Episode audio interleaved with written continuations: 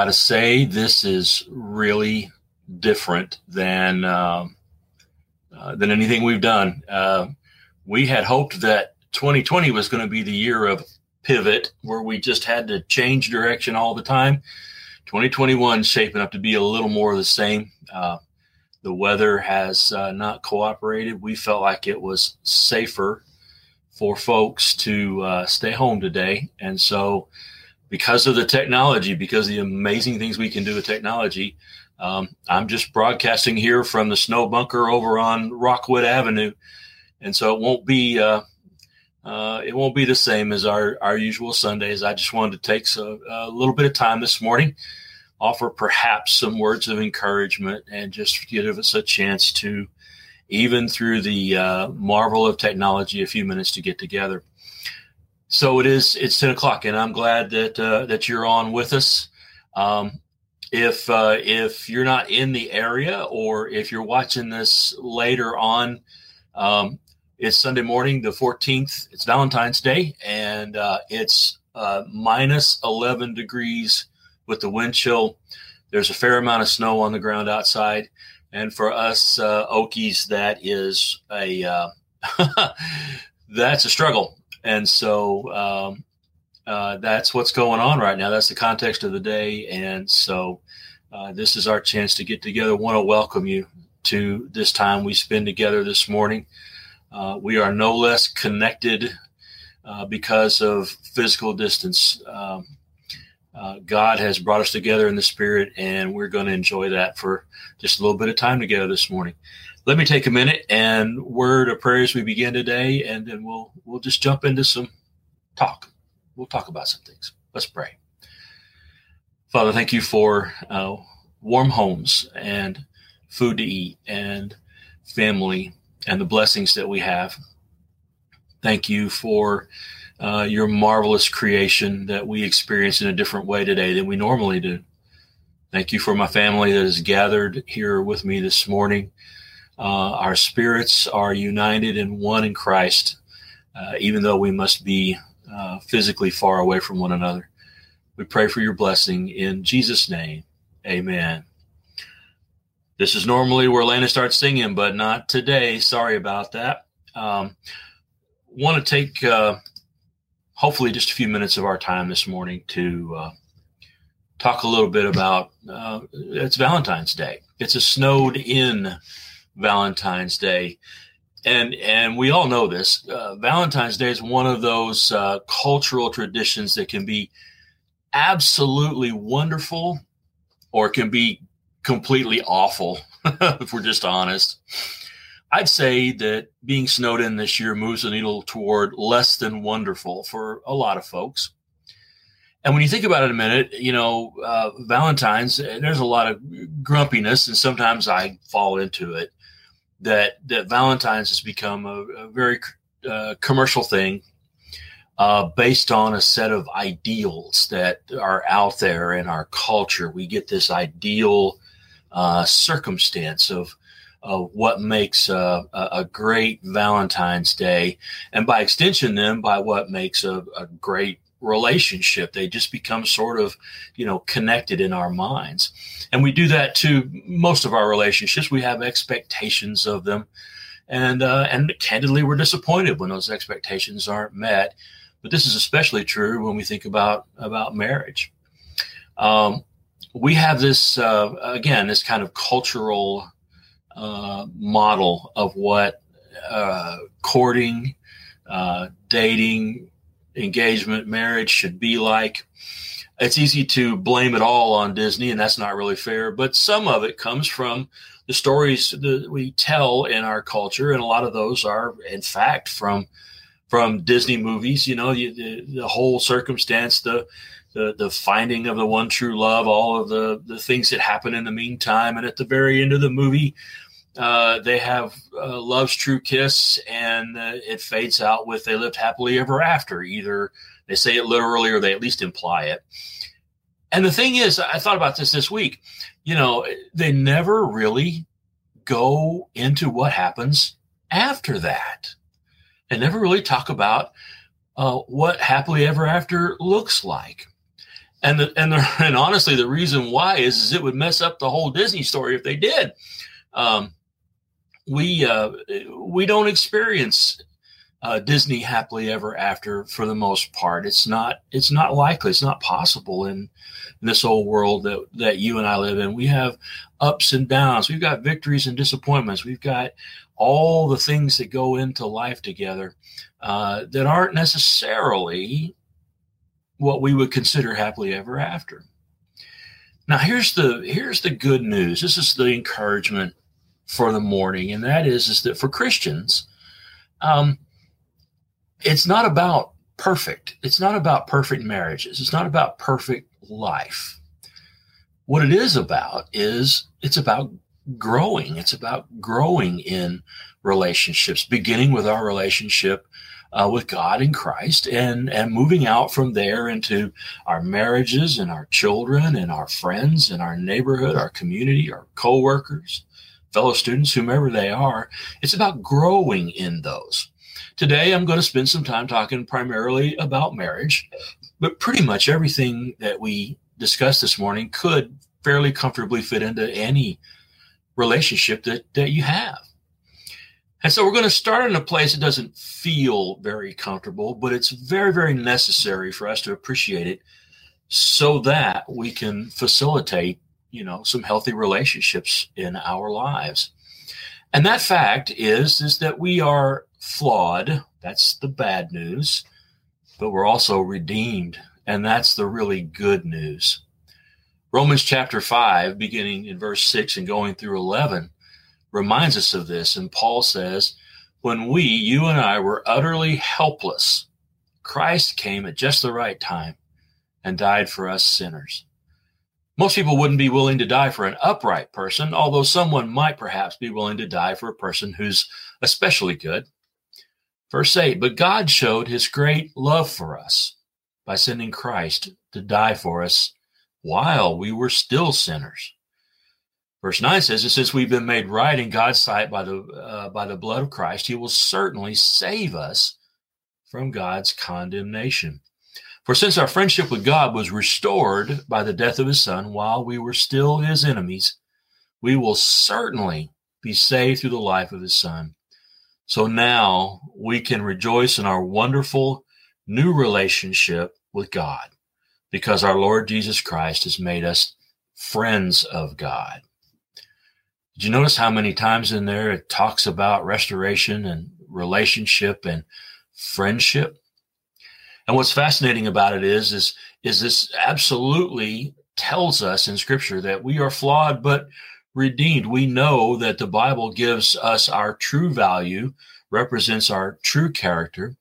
And when we read it with our eyes open and our hearts open, we find out how God really sees us and understands us. And He gives us a great starting place for seeing and accepting and being in relationship with each other. And candidly, it's a mixed view. We're good because we're made in the image of God, according to Genesis 1 and 2. But we're also in trouble because no one's measured up to God's holy standard, as Paul goes on to say in Romans 3 10 through 12. But as chapter 5 says, God redeemed us through Christ's death, and he put Christ's righteousness on and into us. And so, without deserving it, and that's grace, we've been made worthy of a friendship with God. So, who we are before God is reality and the truthfulness about our flaws and forgiveness that God has extended us also forms the basis for our real lasting relationships with each other. So I'm going to ask a couple gut gut check questions as we go along this morning. And the first one is this: Do you really know where you are? What your position of need is with God? Do you appreciate what he has done for you in Christ and now he's restored your relationship with him? It's a good question to ask because when we get that, and when the people we're in relationships get that, our mates, our kids, whomever, when we both acknowledge that we are flawed but redeemed, it kind of moves the pretensions of, of perfection away from that relationship. It reduces those disappointing moments when we just realize and know it's just us, it's just us all together. And when we're forgiven by God, then we're able to extend grace and forgiveness to our mates and to our friends and our family. Let me take a minute and let me share a couple of encouragements from that same word that tells us about God's reality and about our relationships. One of the things that's good to know and remember when we're thinking about our, our relationships, particularly in marriage, is that God always makes everything beautiful in its time. In Ecclesiastes chapter 3, the, the wisdom of Solomon is, is seen. There's that beautiful poetic passage that uh, you've heard. If you are my age, a little older, you remember the song from the 60s that was based on this. Um, we quoted it at different kinds of ceremonies, and it's it, because it's true and it touches us in, in a place that's true. And it says, every for everything there is a season, a time for every activity under heaven, a time to be born and a time to die, a time to plant and a time to harvest, a time to kill and a time to heal, a time to tear down and a time to build up, a time to cry and a time to laugh, a time to grieve and a time to dance, a time to scatter stones and a time to gather stones, a time to embrace and a time to turn away, a time to search and a time to quit searching, a time to keep and a time to throw away, a time to tear and a time to mend, a time to be quiet and a time to speak, time to love and a time to hate, a time for war and a time for peace. What do people really get for all their hard work? Solomon says, I've seen the burden God has placed on us all, yet God, verse 11, God has made everything beautiful for its time. He has planted eternity in the human heart. And even so, people can't see the whole scope of God's work from beginning to end. He says, So I concluded there's nothing better than to be happy and enjoy ourselves as long as we can. And people should eat and drink and enjoy the fruits of their labor, for these are gifts from God. And I know that whatever God does is final. Nothing can be added to it or taken from it. And God's purpose is that people should fear him, be in awe of him. Part of what Solomon's telling us and reminding us here is that God isn't laboring under any delusions about what life is like for us. He knows we're flawed. He knows our world is a difficult place. And in this wonderful poetic passage, which encompasses nearly everything in the human experience, we remember that there are moments of loss and there's moments of celebration. There's all kinds of experiences in the human life. But he reminds us that at the core of it all is that God has made these things beautiful in their time. When you and I recognize that God is in control of, of life and times, no matter what's going on, whether it's it's totally nuts, crazy, chaotic, or wonderful and peaceful and quiet, uh, we can trust God with all that. Uh, we will never have perfect control of our daily lives. It's like that old song we sing at church sometimes trust and obey because there's no other way. So when the days fluctuate between joy and suffering, God is in control. And Romans 8 reminds us that he's working all things together for the good of those who love him. So when you think about all those times that Solomon talked about, here's one of those gut check questions. What would you just as soon leave off the list? I can think of several on there that I would say, you know, I just, can we just not do that one? Would that be okay? Well, no, it doesn't work that way. And I expect in your life, as it's been in mine, that you and your mate have already experienced a lot of those kinds of times in life. Let me encourage you today to remember that God has made these things beautiful in their time. So, the other thing, the other encouragement that I want us to uh, consider this morning from from Ecclesiastes is that uh, God has made us for relationships. This is no accident. Uh, in Ecclesiastes 4, beginning of verse 9, it says, Two people are better off than one, for they can help each other succeed. If anyone falls, another can reach out and help, but someone who falls alone is in real trouble. Two people lying close together can keep each other warm, but how can one be warm alone? There are three, uh, three or better, for a triple braided cord is not easily broken. We know that God is three in one, the Father, Son, and the Spirit, and they're in perfect relational unity. And we're made in the image of God. So all of the things that are, are true of God should be true of us. Uh, we should have the support, the community, the the unity that, that God expresses in His own three in one nature. And we need that with one another. And God gave us capacities to love and to empathize and nurture and encourage and forgive. And all that comes straight from Him. And He did this on purpose. So we would enjoy some magnificent blessing of fellowship and, and teamwork together. One of the best ways that we understand God's love is when we love and live in community with one another. You notice in uh, in in the passage here, in both of these passages, Solomon doesn't back up from real life. He's not describing people who are living trouble-free, ideal lives. They face challenges, and so it is for you and I. And so, one of the things that's good, I think, a really good thing that would be uh, perhaps interesting to do today might be to sit down alone or with your mate, just just thinking in your own mind or sitting down together, just kind of thinking through memories and reminiscing a bit about the times, the good and the bad, and how it's worked in your life and how you're still together and how you're still doing this together in these times. Finally, let me just tell you this because it sounds a little, it sounds encouraging. It can sound a little scary too. But the truth of the word is, and the reality of the word is, is that God has given us the tools we need. He's given us the ways to make our relationships really work. Paul wrote in Colossians in chapter 3, he said, Since you've been raised to new life with Christ, set your sights on the realities of heaven, where Christ sits in the place of honor at God's right hand. Think about the things of heaven, not the things of earth. For you died to this life, and your real life is hidden with Christ in God. And when Christ, who is your life, is revealed to the whole world, you will share in all his glory. Few verses later, beginning of verse 12, he says, Here's what that new life in Christ looks like. He begins with since or because God chose you to be the holy people he loves.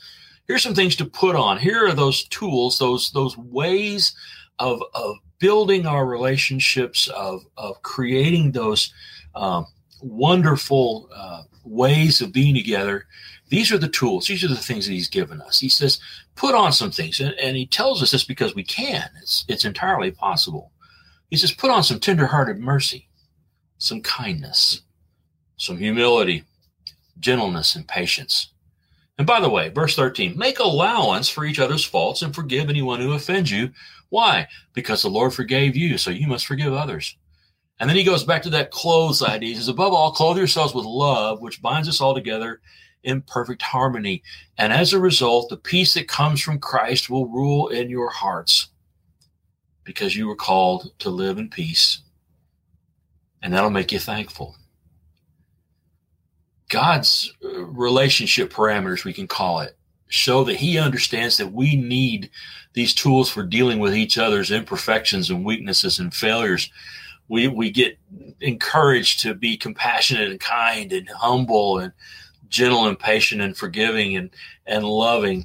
And sometimes that's not really very easy on these, in these moments where uh, we're disappointed because we don't have that perfection that we've been taught we ought to have. But this is where the rubber meets the road in life. This is the relationship ideals that make it possible for you and I to get through our lives, ups and down, all the times of life together with great success. These uh, verses in Colossians remind us that Christians are different in a way because we can set our minds on things above. So let me ask you, what things above do you need to be thinking about today while we're sitting at home snowbound? What what would a marriage in the name of the Lord Jesus look like? How would that be different from the cultural ideal that uh, is laid out there in our in our world around us?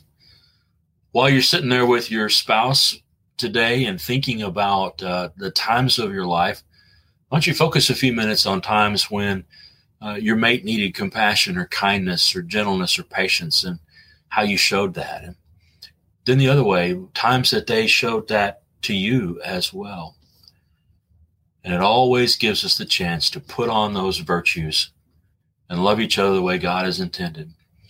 God knows that we're uh, weak, and He knows that we're, uh, as Psalm 103 says, that we're dust. He knows the challenges and the crisis we face. He's in control, no matter how much of a roller coaster life is right now, and He's making it all beautiful in His time.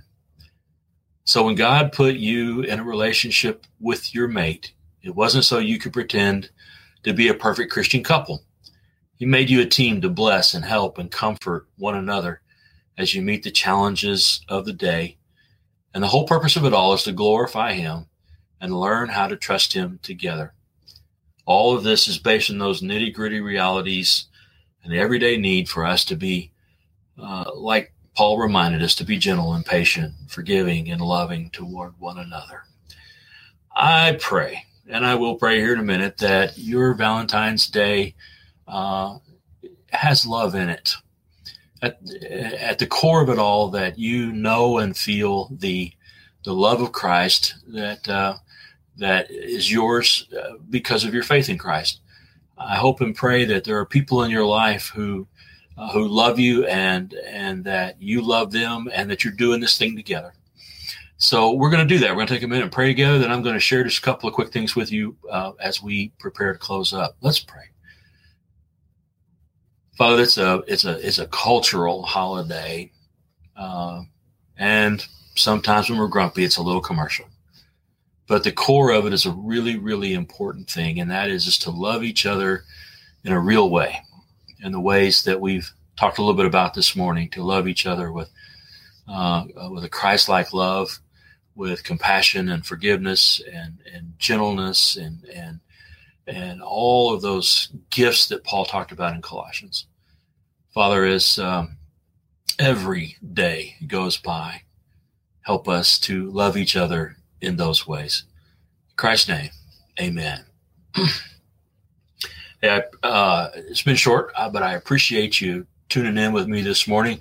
Good morning to all those who who wished a, uh, a blessed good morning to everyone on the chat. Uh, just a couple of things. I'm going to pull my phone up here just a second so I can see a, a note. Um, I had asked uh, asked Chris Humby if he had any announcements, and he wanted everyone to be remember that the Family Faith Box for March, the deadline for signing up for those is the 21st, next Sunday. Um, it's our hope and prayer that uh, we're able to all be back together again next Sunday in person. Uh, this was a unique and and uh, interesting experience today. Thank you for being a part of it uh, with me, and uh, I pray your day is blessed and uh, has some has some warm coffee or tea, whatever your favorite is. take care, stay in touch. We love you, and bye bye.